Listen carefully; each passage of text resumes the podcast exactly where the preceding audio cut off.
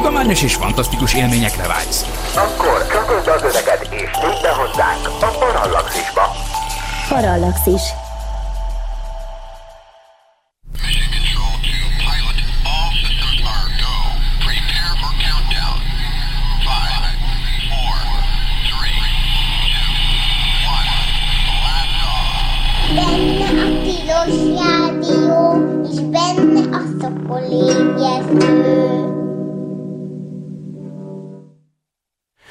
Jó reggelt kívánok! Ez itt valóban a Tilos Rádió 90,3 MHz-es frekvencia modulált, vagyis FM sávon. Én pedig dr. MZ Perix vagyok, vagyis Vince Miklós a Szokolébresztővel, vagyis a kozmikus rádióhullámú háttérműsorral annak is a 2022 évi első adásával, tehát boldog új évet kívánok mindenkinek ez úton is. A mai témánk egyébként nem az lesz, amit eredetileg terveztünk, hiszen egyébként nagyon logikusnak tűnhetne, hogy 2022 első adásában arról beszélgessünk, és ugye ez van a hangsúly a beszélgetésen, tehát arról beszélgessünk, hogy mi várható idén az űrkutatásban és az űrtevékenységben. Egyébként elképesztő dolgok várhatók, és az volt azért nagy tervem, hogy egyik állandó szakértőnket, Werner Norbit, ennek örömére Skype-on bekapcsoljuk, azonban ő igazoltan van távol, mert a kutyusuknak állatorvoshoz kell mennie, és ez nem tréfa. De a legjobbakat kívánjuk Maxnak és Werner Norbinak is innen, Budapestről. Viszont emiatt aztán én továbbra is úgy gondolom, hogy azt a beszélgetést, azt vele kell megejteni, még ha nem is most. Úgyhogy azt, hogy mi várható 2022-ben az űrtevékenységben, ezt a dolgot elhalasztottam legalább két héttel, addig azért kibírjuk. Nyilván egyébként hihetetlen dolgok lesznek még egyszer, tehát itt több óriás rakéta első útját fogjuk látni idén, több emberszállításra tervezett űrhajó ember nélküli próbaútjait fogjuk látni idén, esetleg emberes próbautakat is. A naprendszer kutatásban is elképesztő dolgok lesznek, és hogy más nem mondjunk, ugye a kettővel ezelőtti adásunkban hallhattuk Detre Őrsöt, Detre Őrs Hunort, aki a Miri műszerfejlesztő a James Webb űrtávcsőből, ami egyébként immár tegnap kinyitotta a fő tükrét, és már ö, szinte már-már alkalmas arra, hogy használják, azért még nem. De ugye tudjuk jól, a következő generációs űrtávcsőről van szó, ami hát elmondta egyébként két adással ezelőtt, vagyis egy hónappal ezelőtt nekünk őrs, hogy mennyi, micsoda kötéltánc ez, hogy, hogy ez a sok minden tökéletesen működjön, és rengeteg olyan technológia van, aminek soha nem próbáltak ki a világűrben. Most úgy tűnik, hogy eddig minden rendben ment, többé-kevésbé, de inkább többé, tehát voltak izgalmas részek, de egyelőre, ami az űrtávcsövet illeti, minden rendszer tökéletesen működik. Kinyílt a fő tükör, ami ugye origami módjára volt összehajtogatva, ez egy, ugye egy tegnapi hír, és hát innentől kezdve lényegében oda kell érni a megfigyelés helyére, és mivel hogy az a hatalmas nap pajzs is kinyílt, amiről Őrs beszélt, hogy mennyire fontos a szerepe, hogyha az nem nyílt volna ki, akkor eleve mehetett volna az egész küldetés a kukába, az a nappajzs is kinyílt, így aztán lehetővé fog válni az, az űreszköznek a lehűtése a megfelelő hőmérsékletre. Most ez a Miri esetében, ugye, tehát őrség műszere esetében ez egy, ha jól emlékszem, 6 Kelvin fokos üzemi hőmérséklet,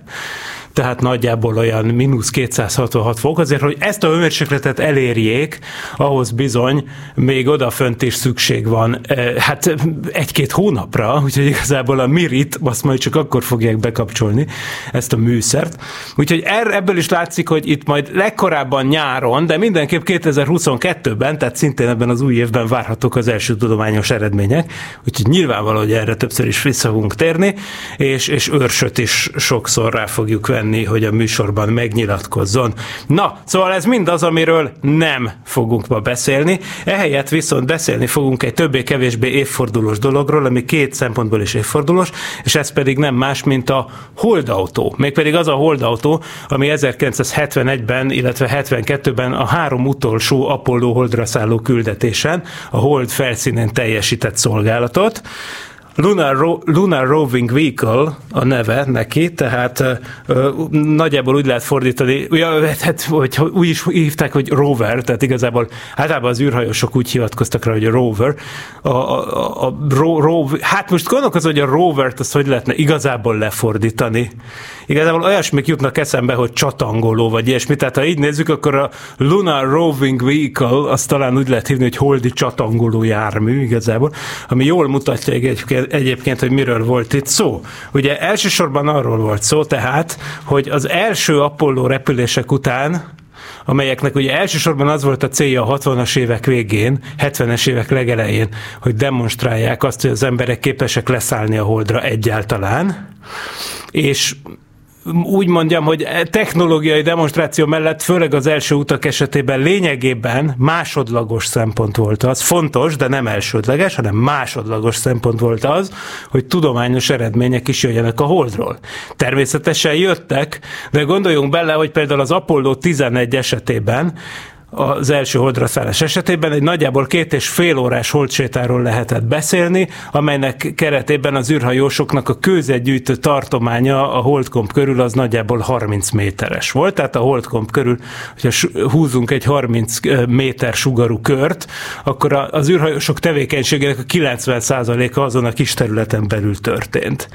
Aztán természetesen ez a további repülések során egyre inkább nőtt, az Apollo 14 esetében már elég komoly túrákat is tettek, amihez egyébként volt egy kis kézi kocsijuk is, amit Ellen Shepard és Ed Mitchell 1971. februárjában húztak maguk után a Holdon, tehát lényegében eh, ez volt az első alkalom, amikor kerekes, kerekes eszköz jutott el a Holdra a Hold repülések során mármint emberes hold utazások során, a szovjeteknek még volt a maga saját automatikus, sőt, bocsánat, nem automatikus, távirányítású holdjáró programja, a Lunohold, ami szintén megér egy külön adást majd egyszer, de ez nem a mai adás témája. Szóval, hogy ilyenek már voltak, de lényegében nagyon bekorlátozta azt, hogy mit lehet teljesíteni tudományos szempontból az, hogy mennyire távolodhatnak el az űrhajósok a holdkomtól, természetesen. De az utolsó három repülésen, ami az Apollo 15, 16 és 17 volt, már egyértelműen a tudományé volt a főszerep. Ez azt jelenti, hogy, mind, hogy lényegében a Saturn 5 egy módosítása kellett ahhoz, hogy lehetővé váljanak kiterjesztett tudományos programok, meg persze a tapasztalat, ami az első tesztrepülések során Apollo 11, 12, hát a 13 is ide tartozik, és a 14 során, ezek voltak a, a 12, 13, 14 voltak az úgynevezett H, mint Hedwig típusú Apollo repülések, amik e, ilyen, a, hold tevéke, a holdi tevékenység szempontjából sétálgatást jelentettek, és sétálgatva közzetgyűjtést és kísérletek kihelyezését. A hold körüli pályán keringés során pedig a tudományos program az lényegében arra korlátozódott a H-típusú repülések során, hogy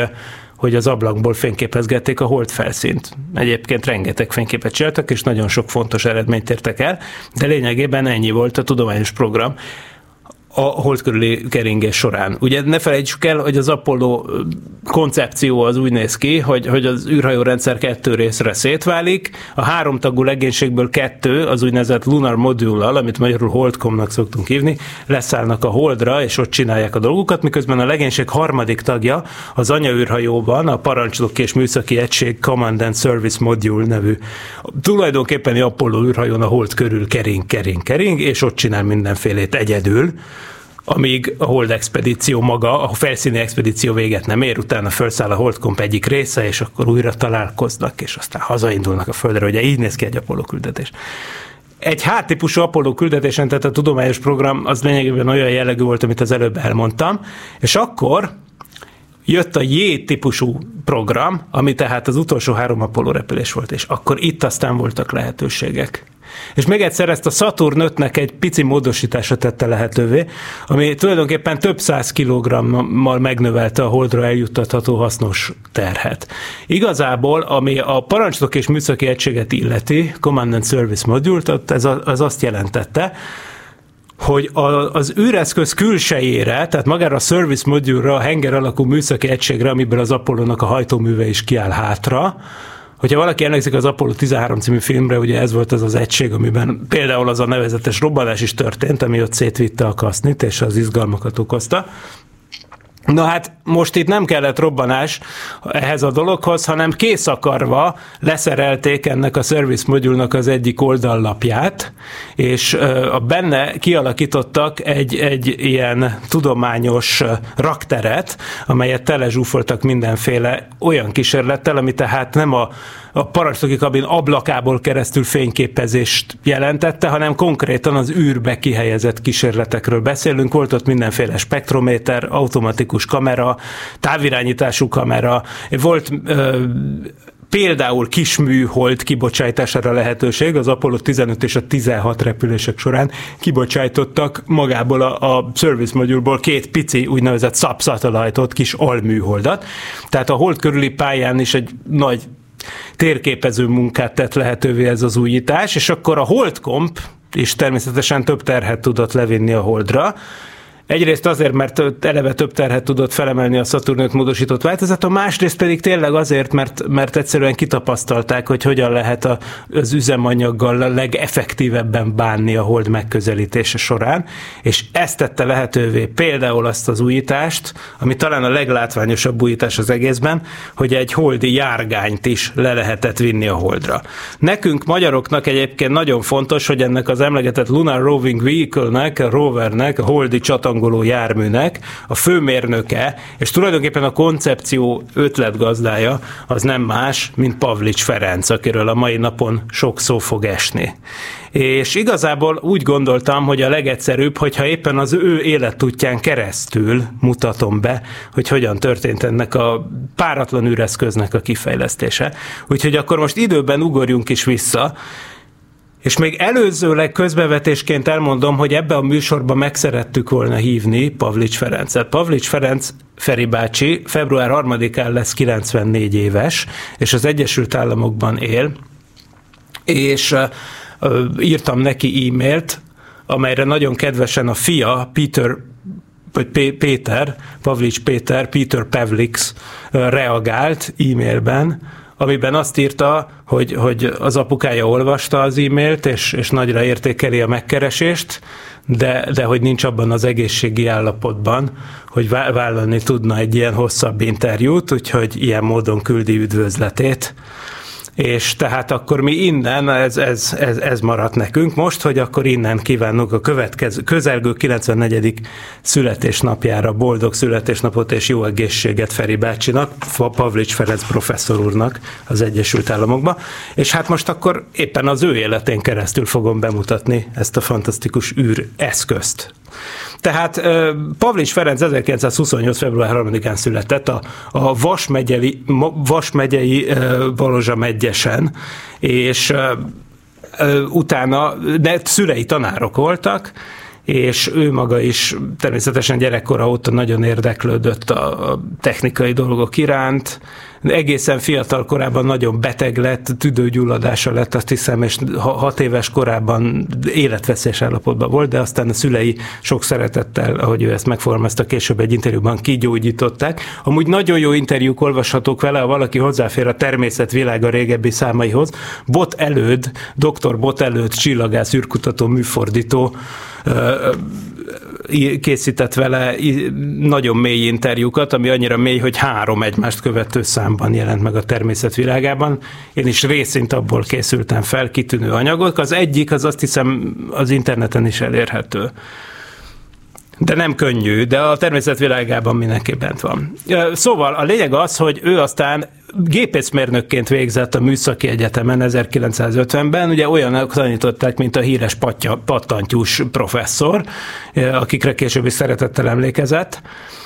De aztán jött nem sokkal utána 1956 a forradalom, amelynek a leverésekor, tehát november 4-én úgy döntött, hogy Klárával, a későbbi feleségével együtt elhagyják az országot, és így is tették, tehát meg 1956 novemberében sikeresen elhagyták Magyarországot, és hát először Ausztriába kerültek természetesen, és onnan utána nem sokkal viszonylag gyorsan, nagyon, nagyon sok ilyen magyarországi menekült társával ellentétben neki elég gyorsan és sikeresen beindultak a dolgok. Olyannyira, hogy 1957 elején igazából, tehát csak néhány hónappal később már Detroitban találjuk, hogy a Detroit a Michigan állami Detroit az ugye az amerikai autógyártásnak a fellegvára volt akkor, akkor az egy nagyon prosperáló város volt, nem úgy, mint most, ahol ugye lényegében mun- rozsdaövezet, ugye, tehát a munkanélküliség és, és borzasztó viszonyok ütötték fel a fejüket, éppen azért, mert ugye az amerikai autógyártás az jelentős mértékben lecsökkent, miután megjelentek a külföldi konkurenciák, elsősorban Kelet-Ázsiából. Na, de a lényeg az, hogy a General Motors Research-höz került, mondom, akkor az még nagyon pörgött, az 1957-ben az kb. a, a gépészmérnöki szakma egyik csúcs, csúcs pozíciója volt a világon, hogyha valaki a General Motors kutató vállalatánál dolgozhatott, és természetesen nyilván volt is kutatni való bőven. Aztán már ekkor elkezdett érdekes módon foglalkozni ilyen űrtevékenységgel kapcsolatos dolgokkal, pedig hát akkor még nagyjából az első műholdak idejében járunk, de, de ezt mutatja, hogy a General Motors, a amerikai gigavállalat az ennyire szívén viselte a technikát, meg a, a jövő technológiáját, hogy már akkor az 50-es évek legvégén elkezdtek valamennyire foglalkozni azzal, hogy más bolygókon milyen lehet közlekedni. Ugye ne felejtsük el, hogy igazából itt még ilyenkor nem lehet még az Apollo programról beszélni. 1961-ben már lehet, ugye 1961-ben Kennedy elnök kitűzte a nagy célt, hogy az évtized vége előtt Amerika jutasson embert a Holdra, és akkor a General Motors is felpörgette az ilyen irányú tevékenységeit, és Detroitból át is költöztette az ezzel kapcsolatos csapatot Pavlicsal az élen, aki akkor már csoportvezető volt Santa Barbarába, Kaliforniába, amit kifejezetten ilyen bolygó felszíni mozgásokkal kapcsolatos kutatásokra hoztak létre. És érdekes széljegyzet az űrkutatás történetében, hogy az első ilyen jármű, amit létrehoztak volna, ami egy másik bolygó felszínén gurult volna terveik szerint, az bizony a Surveyor holdszondákon került volna a Holdra. Ugye a Surveyor holdszondák az 1960-as évek közepén kezdtek el leszállogatni a Holdra. Az Apollo program elég előkészülete képpen. Ugye 1966-ban szállt le először egy Surveyor szonda, nem sokkal a szovjet Luna 9 után, az mi az első sikeres holdra szállás volt, és nem csupán a tiszta tudományos érdeklődés miatt küldték ezeket a szondákat oda az amerikaiak és a szovjetek is, hanem természetesen azért, hogy felmérjék a terepet, hogy egyáltalán alkalmas-e a hold felszín arra, hogy ott emberek közlekedjenek. Ne feledjük, hogy a 60-as évek közepén még egyáltalán nem lehetett tudni azt sem, hogy a hold felszínen egyáltalán egy ember meg tud-e állni ugye nem lehetett tudni, hogy milyen állagú a talaj. Mondjuk, hogyha olyan süppedős, homokszerű valami lett volna, akkor felmerült volna az a probléma, hogy az űrhajós egyszerűen elsüllyed, amikor odaér, vagy az űrhajó. Ezért aztán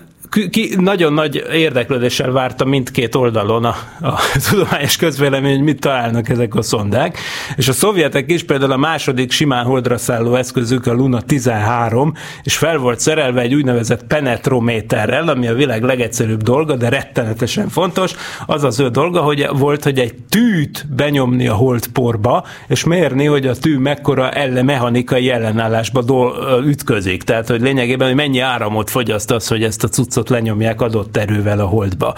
a hold talajba. Ezzel mérték, hogy egyáltalán mennyire rugalmas a talaj, illetve hogy mennyire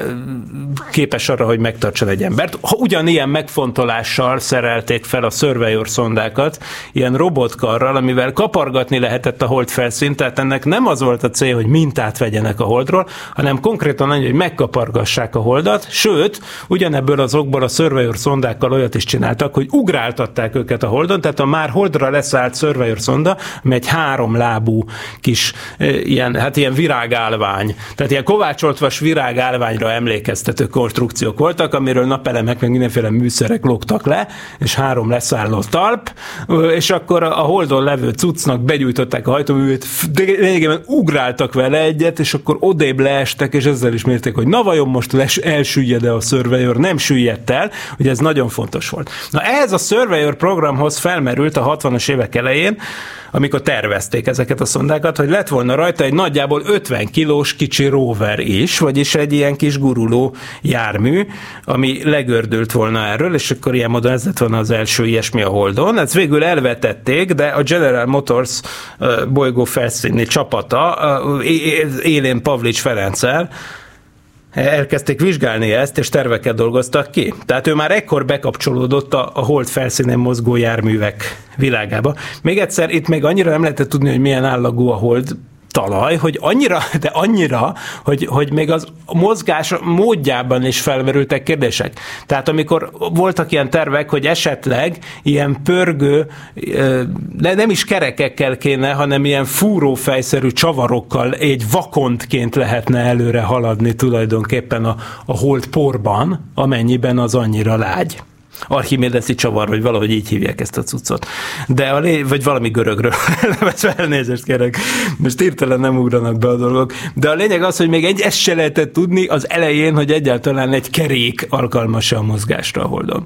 Tehát sok kérdés volt. Na most aztán persze a Surveyornak ezt a kis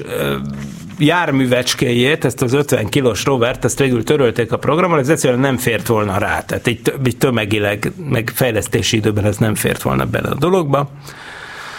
Na de ott volt az Apollo program. Az Apollo program ugye tényleg az, az volt a cél, hogy 1970 előtt embert a Holdra. Nagyon-nagyon ki volt centizve az elején az Apollo. Tehát először is nyilván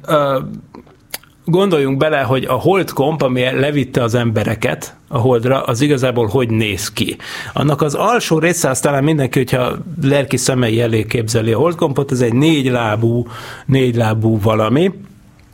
és, és ugye az alján van egy hajtómű, és a hajtómű fölött van egy rendszerint aranyfóliával beburkolt, ilyen fényes fóliával beburkolt rész, ami a leszálló egység. Most ez a leszálló egység, ez úgy néz ki, hogy óriási, ó, amit kívülről nem látunk, most, mert ugye be van burkolva aranyfóliával, ilyen milárfóliával. Na most az van, hogy a belseje az óriási hajtóanyag, meg oxidáló tar- anyag tartályokkal, meg magával a hajtóművel van tele, ezt úgy kell elképzelni, hogy, hogy ilyen kereszt alakban behelyezünk öt darab négyzetet, mondjuk. Elképzelünk, hogy középen egy négyzet, és mind a négy oldalához kapcsolódik egy négyzet, akkor kapunk egy ilyen keresztet, és ab, ab, a, minden ilyen négyzetbe elképzelhetünk egy beleírt körként egy-egy hajtóanyag tartályt, vagy oxidálószer tartályt. Így néz ki a holdkomp alja, és akkor, hogy ezt kiegészítsük ezt a keresztet nyolcszögre, akkor látjuk, hogy keretkeznek ilyen kis négy darab ilyen derékszögű háromszög alakú flikflak a szélén. Na azok voltak azok a részek, amiket műszerek holdra szállítására lehetett használni, ahol tehát ezek a kis, kis helyek, amik ilyen nagyon-nagyon furcsa háromszög alapú, hasáb alakú, rettenetesen előnytelen geometriával megáldott kis helyek, nagyjából egyenként ez olyan másfél köbméteres kis helyek, ez a négy cucca Holdcom négy sarkában, úgymond, ahol lehetőség volt ilyen dolgokra, hogy például oda kerüljenek azok a tudományos műszerek, amiket a Holdra ki kell helyezni. És természetesen ezeknek a súlya is rettenetesen limitált volt. És akkor az volt az ötlet, hogy hogy hát ott tudományos műszerek kerülnek majd ide, de az első változatban föl sem merült, hogy tehát legelborultabb álmaikban se gondolták volna az emberek, hogy egy ilyen furcsa alakú, ilyen pici helyre be lehet hajtogatni egy olyan autót, amivel embereket lehet szállítani a Holdon, úgyhogy nem is ez volt a terv. Az eredeti terv ehhez képest az volt, hogy szépen letesszük az első embereket a Holdra egy minimál tudományos programmal, és akkor majd később az Apollo program egy későbbi változatában, amivel nem foglalkozunk, ak- egyelőre még olyan intenzitással, mondták a 60-as években, akkor majd lesz egy külön Saturn 5 start, ami előzőleg oda viszi a Holdra a nagy négy tonnás lakóautót, ami egy mozgó holdi laboratórium, úgy hívják, hogy MOLAB, Mobile Laboratory, ami képes 14 napig üzemelni a Holdon, úgyhogy úgyhogy emberek mennek bele. De hogyan? Tehát még egyszer ez magától elment volna a holdra ez a cucc, emberek nélkül. Éppen egy átalakított holdkomp vitte volna oda, amiben pont ez az előbb emlegetett alsó rész négy lábbal letette volna automatikusan, és a tetején lett volna ez a négy tonnás molab, ami tehát automatikus, vagyis távirányítású üzemmódban szállt volna le a hold felszínére, és akkor később repültek volna oda az emberek a sima Apollo holdkompal, hozzá, és akkor elkezdték volna használni, és akár két hétig autókázgattak volna vele a Holdon. Hát, és egyébként mi, hogyha késtek volna az emberek, ez se lett volna baj, mert úgy tervezték volna ezt a molabot, hogy egyébként hat hónapig, vagyis fél évig vígan eláldogáljon a Holdon tehát nem volt romlandó annyira ez a cucc, tehát ez volt a koncepció, hogy majd oda mennek az emberek és autókáznak. Ezzel az óriási járművel, ami tehát egy túlnyomásos fül kellett volna, tehát tényleg egy ilyen lakóautó, nem is tudom jobban megfogalmazni, vagy hát terepjáró autó, voltak négy kerekű és hat kerekű terváltozatai is, na most ebből is látszik, hogy igazából előkísérletekig jutott el a dolog. Voltak bíztató kísérletek, építettek is belőle egy példányt, e, ezt egyébként nem a Pavlicek csinálták, de ezt az egész projektet tulajdonképpen eltörölték el már 1968-ban, tehát az első holdra szállás előtt már a MOLAB program az teljesen kikerült a tervből. És akkor ugye felmerült az a kérdés, hogy hát akkor mégis mit kéne csinálni a Holdon, hogy ezt az emlegetett problémát, hogy az űrhajósok által bejárt terület pici, hogy ez, ez, ezt mivel lehetne orvosolni amikor egyszerűen az már nyilvánvalóvá vált, hogy már csak azért sem lehet ezt a koncepciót továbbvinni, mert egyszerűen nem lesz hozzá elég Saturn 5. Ugye 1969 végén, 70 elején már oda jut a dolog, hogy már nem, nem gyártanak több Saturn 5 hordozórakétát, és konkrétan ki van számolva, hogy mennyi marad még. Ráadásul éppen az Apollo 20-at ekkor tájt törölték a programból, mert a Skylab űrállomáshoz kellett egy Saturn 5 hordozórakéta, és nem terveztek több Saturnot gyártani. Tehát itt már ennyire erről volt szó, hogy az már szóba se kerülhetett, hogy egy másik rakétával vigyenek oda valami járművet a holdra. Hát hogy lehet ezt megoldani? Hát akárhogy is számoljuk, akkor nincs más lehetőség, mint az, hogy valamilyen módon éppen magának az Apollo űrhajónak kell a holdkomban eljuttatni a holdjárót a holdra. És hát akkor természetesen megint a NASA kírt egy, egy kontraktot, hogy erre hogy mit lehetne csinálni, hogy a tessék, itt van egy ilyen hihetetlen súlylimit, ami egyébként az, hogy mondjuk nagyjából 200 kilóba bele kell férni egy olyan eszköznek, ami lehetővé teszi azt, hogy vigyen két űrhajóst a Holdon, vezethető legyen, és mondjuk 40 kiló közet, közetet bele lehessen pakolni, amit ők ütközben összegyűjtenek, és természetesen elektromos autóról van szó, és ennek az egésznek bele kell fér, fér, férni ezekbe a rettenetesen abszurd alakú rekeszekbe a, a holdkopnak a sarkában. Hát nem, nem egyszerű feladat, de természetesen a Pavlics Ferenc vezette csapat adta be az egyik pályázatot erre, ugye a General Motors bolygó felszíni csapata, de még egyszer, tehát a Molabot 1968-ban törölték. Tehát nagyjából akkoriban merült föl ez a dolog, hogy erre a Lunar Roving Vehicle-re, erre a holdi csatangoló járműre, erre a mini holdautóra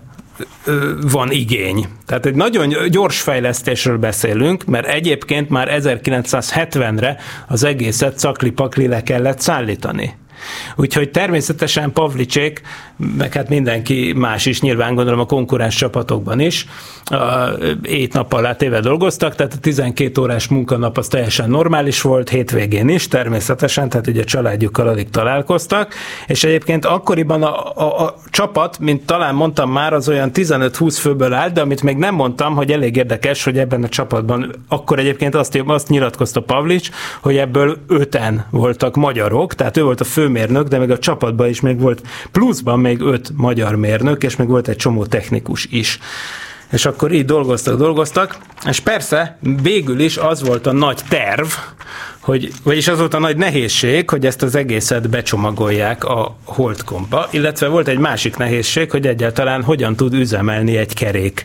a Holdon. Ugye nézzük meg először is, hogy mit kell tudni egy keréknek. Hát elsősorban persze a rugalmasságot kell, rugalmasságot kell biztosítani, másrészt pedig ugye át kell jutni mindenféle terepakadályokon, miközben az autó megy. Tehát egy nagyon rugalmas kerék kell, ami egyébként képes arra, hogy mondjuk 30 cm-es köveken átmenjen. Ilyen specifikációkat is leadott a NASA, hogy egy 45 fokos lejtőn ne boruljon fel a gépjármű, meg ilyenek.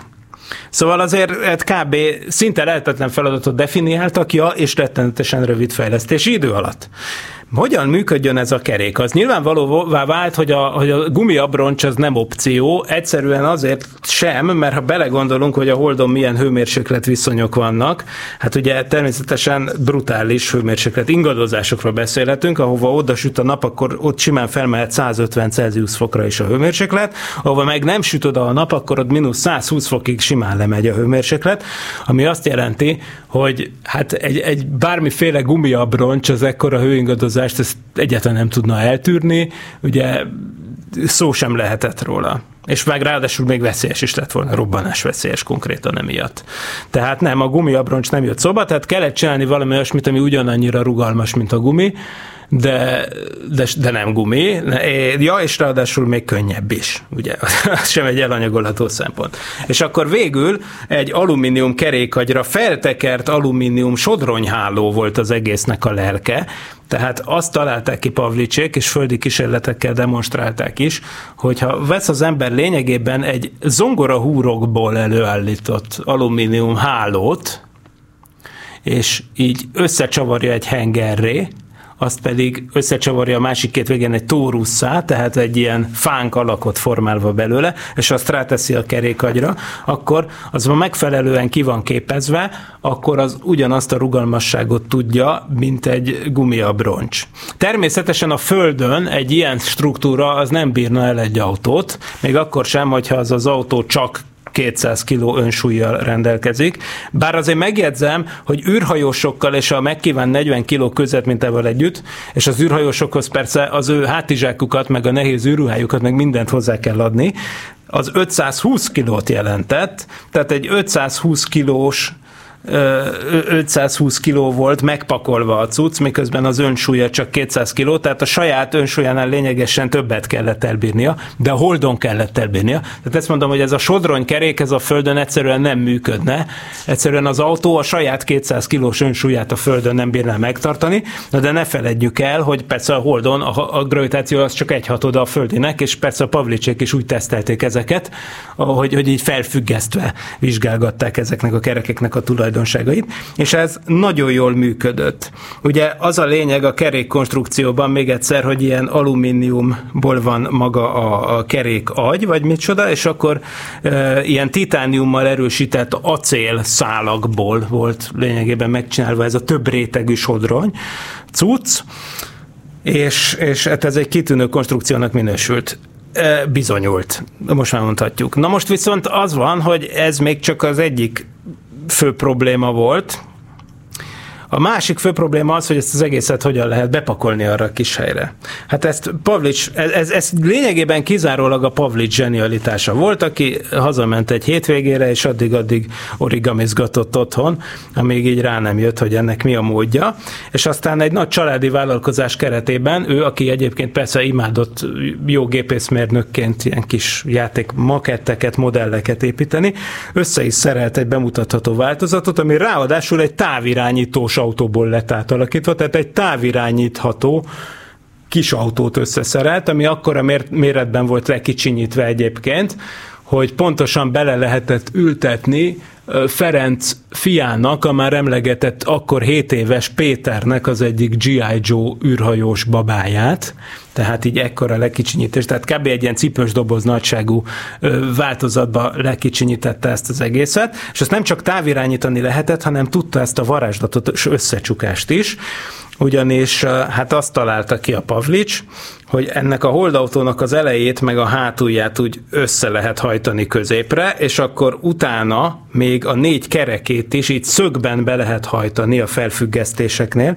úgyhogy az egész tényleg beférjen egy ilyen háromszög alapú, hasáb alakú e, cuccba. Majd amikor írok erről az adásról cikket csütörtökön a paralaxis.emtv.hu-ra, ahol ugye mindig írok a szokolébresztőkről kísérő cikket, majd akkor oda e, remélem találok valami jó illusztrációt erről az összecsomagolásról. Tehát ez egészen elképesztő, Ugye nemrég beszélt őrs, de Trevors a James Webb Space Telescope kapcsán arról, hogy, hogy hát micsoda bonyodalom ez az egész kihajtogatós. Di, hát igen, valóban, de hát az űrkorszakban a kihajtogatásnak az egyik úttörője és nagymestere az mindenképpen Pavlics. Most ezt ő kitalálta, csináltak róla videókat, és aztán eljött a demonstráció ideje. Na most ennek az egésznek a fő felelőse, a Marshall űrközpont igazgatója, a legendás német Werner von Braun volt, aki lényegében a, a NASA-n belül felelős volt az egész rover projektért. És akkor azt mondták Fombra, vagyis Pavlicsék, hogy jó, most akkor ezt vigyük el, ezt a makettet, és mutassuk be Von Braunnak. Meg is csinálták a sót, tehát oda mentek a Marshall űrközpontban, Huntsville-ben, Alabamában a Werner Von irodája elé, és kívülről bekopogtak, és akkor kívülről távirányítóval bemanőverezték a kis autót a folyosóról. Tehát a Von azt kellett, hogy lássa, hogy a G.I. Joe által vezetett, lekicsinyített rover, az szépen begurul az irodájába, majd megáll. Fombran ekkor telefonált, és állítólag ilyenkor azt mondta, hogy állítólag lecsapta a telefont, és érdeklődve odafordult a szerkezet felé, és azt mondta, hogy what do we have here? Mink van itt? és akkor ekkor bújt elő Pavlics és a főnöke a General Motorsból, akik elmagyarázták, hogy miről van szó, és bemutatták a videókat is, amik a kicsomagolást, becsomagolást mutatják. A Fombran maga is kipróbálta a kicsomagolást, becsomagolást ezen a kicsinyített cuccon. Természetesen el volt ájulva, és azt mondta, hogy ez az, amit meg kell építeni, és ennek mindenképpen ott lesz a helye az Apollo 16-on. Ugyanis akkor még az volt a terv, az Apollo 13 katasztrófája előtt az volt a terv, hogy ezek a kiterjesztett tudományos küldetések majd az Apollo 16-tal indulnak, és akkor még tervben volt az Apollo 18, sőt a 19 is.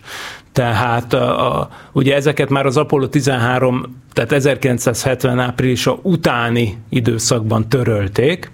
de akkor még úgy volt, hogy az Apollo 16 lesz az első, ami majd ilyen kiterjesztett tudományos programot hajt végre, és akkor az vihetett volna magával ilyen járművet. Tehát azt mondta Fombra negyenek mindenképp ott lesz a helye az Apollo 16-on, és ki is nevezte egyik legjobb emberét, a 120 eredeti német rakéta tudornak az egyikét, akik a második világháború után ugye átlettek költöztetve úgymond az Egyesült Államokba. Ezek egyike volt a von Tiesenhausen, Georg von Tiesenhausen, aki 100-nál is 105 éves korában hunyt el, azt hiszem nemrég, néhány éve. 1914-ben született az ember, és én még 1900 2003-ban Háncvillben találkoztam vele, és tökéletes, tökéletes szellemi egészségnek örvendett, olyannyira, hogy előadásokat tartott, és ő, ő, ő mondta nekem, hogy the rover is my baby. Ja, ez, ez németesen mondja, the, the, rover, the, rover, the rover is my baby, ezt mondta, tehát, hogy a, a, a holdautó az én gyermekem, babám, ő is így mondta, de természetesen a holdautó csak akkor lett az ő babája, amikor a NASA úgy döntött, hogy választja ezt a verziót, amit a Pavlicek gyakorlatilag már teljesen megterveztek, mint General Motors. Tehát igazából, ha a holdautó az valakinek a babája, akkor az nem a szegény von Tiesenhausen, aki egyébként nyilván sokat tett utána a projekt felülvizsgálatához, meg a, meg a NASA-n belüli ellenőrzésekhez, hanem hát ha valakinek a babája ez, akkor az a valaki az egyértelműen Pavlics, Pavlics Ferenc. Na mit kell tudni erről a járműről? És aztán még mi volt, ugye még mondtam, hogy Apollo 16, na aztán ez is aztán hamar változott, mert aztán 1970-ben kiderült, hogy megkurtítják az Apollo programot, és akkor viszont, hogy még a legtöbb tudományt ki lehessen sajtolni az egész dologból, kiderült, hogy, ez, hogy ezeket az emlegetett J-típusú projekteket előre hozzák, tehát az Apollo 15 az már rögtön beleugrik a mély vízbe, és már az Apollo 15 elviszi ezt a holdautót a holdra, meg az összes többi ilyen kibővített tudományos programot beleértve az alműholddal, meg a, meg a izével, a Service Module tudományos raktérrel, meg mindennel együtt. Szóval hát igen. És ennek megfelelően egy nagyon-nagyon ambiciózus leszálló helyet ki is jelöltek az 1971-es Apollo 15 leszállásra, ami egyébként mindenképpen szerintem a leglátványosabb a hold expedíciók közül. Ez ugye a holdi uh, mély, mély Hadley szakadék és a magas Hadley Apenninek hegység között, a holdi egyenlítőtől 30, 23 fokkal ész északra jelölték ki ezt a leszállóhelyet, ami tényleg egy geológusok paradicsoma tulajdonképpen, és, és hát ott aztán nagyon kellett, a, nagyon kellett egy ilyen völgy mentén, hegyek, dombocskák között, ott aztán mindenképpen kulcs szerepe volt ennek a járgánynak. Tehát akkor még lényegében egy egyel korábbi repülésre el kellett készülni, mint időközben kiderült. Tehát ez a fejlesztő csapat, ami mondtam, az elején 15-20 főből állt, aztán később, amikor úgy fel lett duzzadva, és von Tizenhausen, ugye, aki a BB-ének vallja a holdautót, vele együtt bekerült a csapa még 400 másik ember. Tehát a, a csúcsponton 400-at dolgoztak ezen a holdautón egyszerre, Na még annyit akarok mondani, hogy egyébként megkérdeztem itt ebben az emlegetett e-mailezésben Pavlics Pétert, hogy hogy ő volt az, akinek a G.I. Joe-ját az apukája használta ehhez a híres nevezetes bemutatóhoz. És akkor erre azt válaszolta, hogy igen, és még mindig nem adta vissza. Hát igen, gyerekkori sérelmek jönnek el 2022-ben is, több mint 50 évvel a történtek után. Persze csak vicces formában. Jó nagy smiley-t bigyeztett utána. Röhögtünk is. Na, szóval a lényeg az, hogy ez a járgány 1971-ben jutott el a Holdra. Mit tudunk erről a járgányról? Hát nagyjából három méter kicsomagolva a hossza, két méter körüli a szélessége, a tengely távolsága az két és negyed méter, és, és hát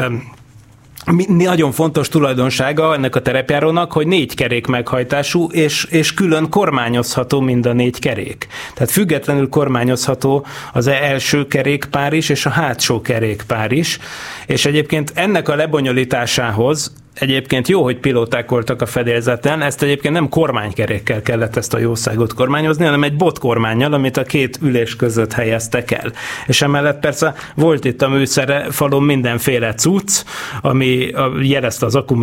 akkumulátorok töltöttségét, jó, hát ez a sima autóban is van, de volt olyan rendszer, ami, ami jelezte azt, hogy a holdkomphoz képest hogyan haladnak, tehát ugye nem volt akkor természetesen GPS, de hát azt tudta számolni a rendszer, hogy mennyi méter tett meg, természetesen, és, és, és egyébként egy rádiós rendszer az meg a Holdcompnak az irányát is tudta jelezni.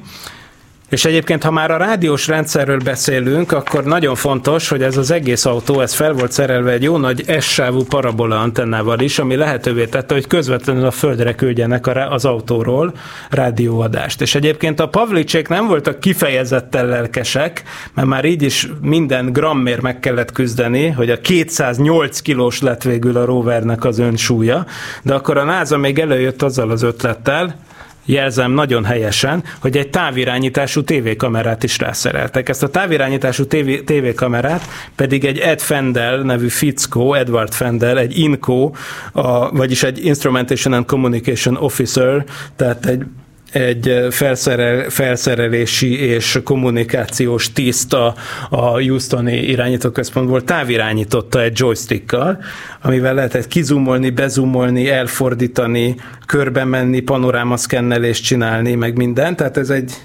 lényegében egy távirányítható kamera volt, ami hát egészen vicces volt, mert az űrhajósok, amikor megálltak a holdautóval, akkor az űrhajósok megnézték, hogy merre van az égen a föld, kézzel befordították a föld felé ezt a parabola antennát, és onnantól kezdve minden megállónál amikor megállt valahol a holdautó, az űrhősök elmentek közvetet gyűjteni, akkor az Ed Fendel vette a kezébe az irányítást, mert mint szó szerint a joystickkal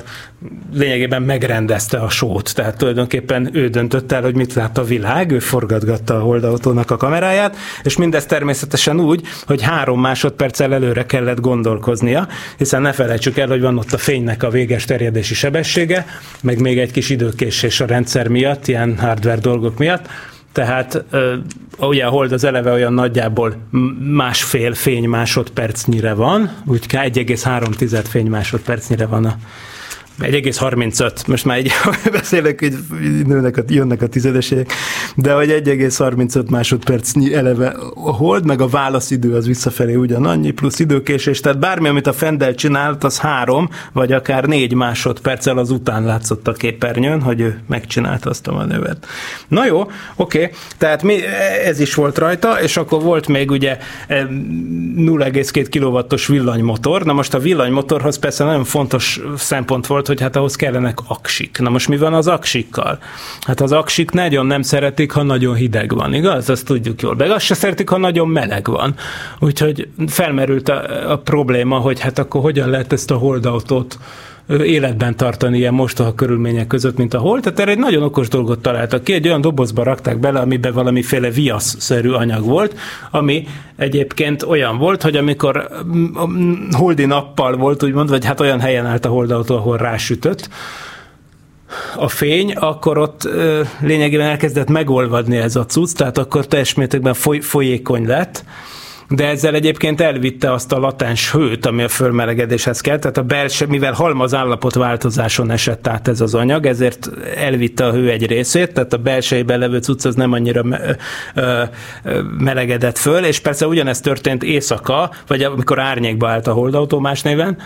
a, mert ugye a Holdon egyébként ugye, mit tudom én, az, az éjszaka az így havonta van egyszer, tehát most nem, nem, nem erről van szó, hanem amikor az árnyékban, árnyékban parkolt a holdautó, akkor meg ugye lemegy mínusz 120 fokra a hőmérséklet, de hát akkor viszont ugyanaz van, akkor visszafagy ez az anyag, de mégsem hűl le annyira a belseje, mert egyébként ugye leadja, úgymond ezt a latens hőt ilyenkor az anyag. Szóval egy nagyon okos kis tároló dobozba betették ezt az egészet, és, és hát így működött a dolog, és akkor eljött az első repülés ideje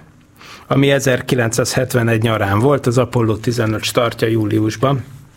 És egyébként konkrétan az történt, hogy, hogy rendben kicsomagolták az űrhajósok, hát ez már egy óriási, óriási teljesítmény volt, hogy ki, ki került gond nélkül csomagolni, elég csúnyán odavágott volna az Apollo 15 küldetésnek,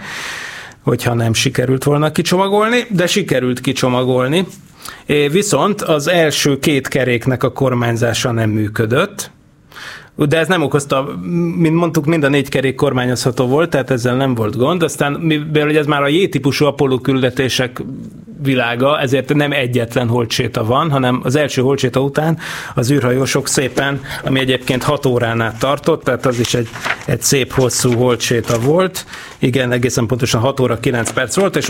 az időtartama utána visszamásztak aludni egyet a holdkomba, ahol erre a célra fel voltak szerelve függőágyak, és akkor ők ott aludtak a holdkom belsejébe. Másnap reggel kimásztak, és azt tapasztalták, hogy megjavult a kormányzás,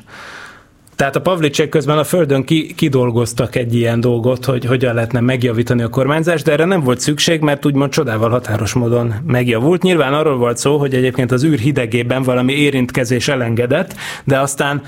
a leparkolt holdautóban, amire rásütött a nap, és felmelegedett szépen 150 fokosra, ott meg ez az érintkezés rendbe jött. Tehát a második holcsétán a következő napon már azt tapasztalták, hogy minden tökéletesen működik. Hát Pavlics Ferenc ezért az érintkezéseket és a hőingazó dozást tette felelőssé. Nem így Jim Irwin, a Holdcom pilóta, aki hát egy, egy vallásos élményként hivatkozott erre később, ő már eleve nagyon vallásos volt, és aztán az Apollo 15 után még inkább az lett, egyébként, és, és nagy ö, ilyen ö, prédikátor lett, és még egyébként a, a, a Noé bárkájának a felkutatására is szervezett expedíciókat az Ararátra, és aztán sajnos fiatalon meghalt, azt hiszem valami szív problémába, ami nem volt előzmények nélküli, mert konkrétan az Apollo 15-ön is egyesek szerint az egyik holtséta közben volt egy szívinfarktusa az örvinnek, tehát lábon kihordta a szívinfarktust a holdon egyébként. Na de az örvin erre a, meg, a csodálatosképpen meggyógyult holdautóra úgy nyilatkozott, hogy ez egy isteni csoda volt, egy, egy, egy, egy, egy, egy csoda. A Pavlics szerint nem csoda volt, hanem az érintkezési hibát tette rendbe a hőingadozás. Ezt leszámítva egyébként a holdautókkal nem volt gond. Az Apollo 17 esetében annyi történt, hogy az egyik sárhányó letört, ugye ilyen kis műanyag sárhányok voltak, nagyon könnyűek. Az nagyon fontos volt egyébként, mert különben a holdpor az nagyon durván szóródik, hát így is az űrhajósok rettetesen néztek ki, olyan értelemben, hogy az hófehér űrruhájuk az tiszta szürke volt a holdportól. Hát még ha leesett volna az első sárhányó, tehát azért az elég csúnya lett volna, de uh, Cernan és Schmidt, az Apollo 17 hét, két űrhajósa ezt ügyesen megoldotta a földiek segítségével, uh, természetesen szigetelő szalaggal, hát mi mással, és a szigetelő szalaggal egy hold térkép, egy összehajtogatott hold térképet szikszalagoztak hozzá a, a a, mihez a sárhányon megmaradt részéhez, tökéletesen működött, ezért aztán később az űrhajósok a visszatérés után a karosszéria lakatosok szövetségének a tiszteletbeli tagságát meg is kapták. Ha, na, és 35 kilométert tettek meg a Holdon az Apollo 17-tel. De úgy egyébként, hogy a Holdkomptól sose távolodtak el mondjuk 8 kilométernél messzebb, mert mindig úgy tervezték a holdsétákat, hogyha lerobban a Holdkomp, akkor még vissza tudjanak sétálni úgy, hogy maradjon elég oxigénjük a visszatérésre, tehát ezért aztán mindig ennek megfelelően tervezték az útvonalakat, és a fontos adatról még nem beszéltünk, hogy ez a cucc ez mennyivel tudott menni. Hát a sebességrekordot az Apollo 16-on John Young tartja, aki csinált egy egyszemélyes tesztvezetést a Holdon, ahol, és ahol lejtő lefelé 18,6 km per órával száguldott, de ezeknek a hangsebességnél sokszor gyorsabb repüléshez hozzászokott berepülő pilótáknak is egy kicsit izgalmas volt, mert azt mondták, hogy azért ez a 18-19 km per óra azért az sokkal nagyobbnak tűnik akkor, amikor az ember egy ilyen terepen repked,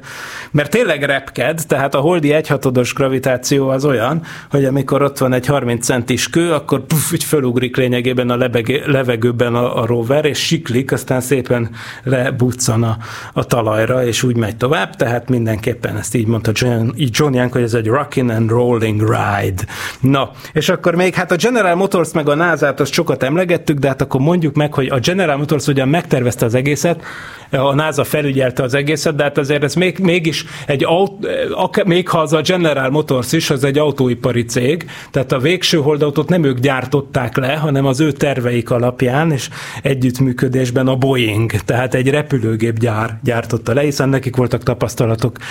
taik ezekben az ötvözetekben, űr, űrálló anyagok előállításában és hasonlókban. Tehát ez volt minden idők első olyan járműve, amiben emberek zögykölöttek egy másik égitest felszínén, és mindez idáig az utolsó is. Hát reméljük, hogy majd a közeljövőben ez megváltozik. Ennek eléréséhez a 2022-es évben sok minden fog történni, hogy micsoda, arra reményeim szerint vissza fogunk térni legközelebb, de a mai napra a szokolébresztő igazából lassan véget ér, úgyhogy nagyon szépen köszönöm a figyelmet. Még néhány technikai információ, ami talán érdekes lehet, hogy én fogok tartani egy atomoktól a csillagokig előadást, ami az ELTE fizikai intézetnek az előadása. Az lesz a címe, hogy miért élünk jégkorszakban, ami tehát nem a közvetlen az űrkutatással kapcsolatos, hanem, a, hanem a, igazából a földtörténeti klímakutatással kapcsolatos kutatásainkról fogunk beszélni, de ha valakit érdekel, akkor az, az keresse az Atom Chill, atomoktól a csillagokig Facebook oldalt, vagy akármi ilyesmit,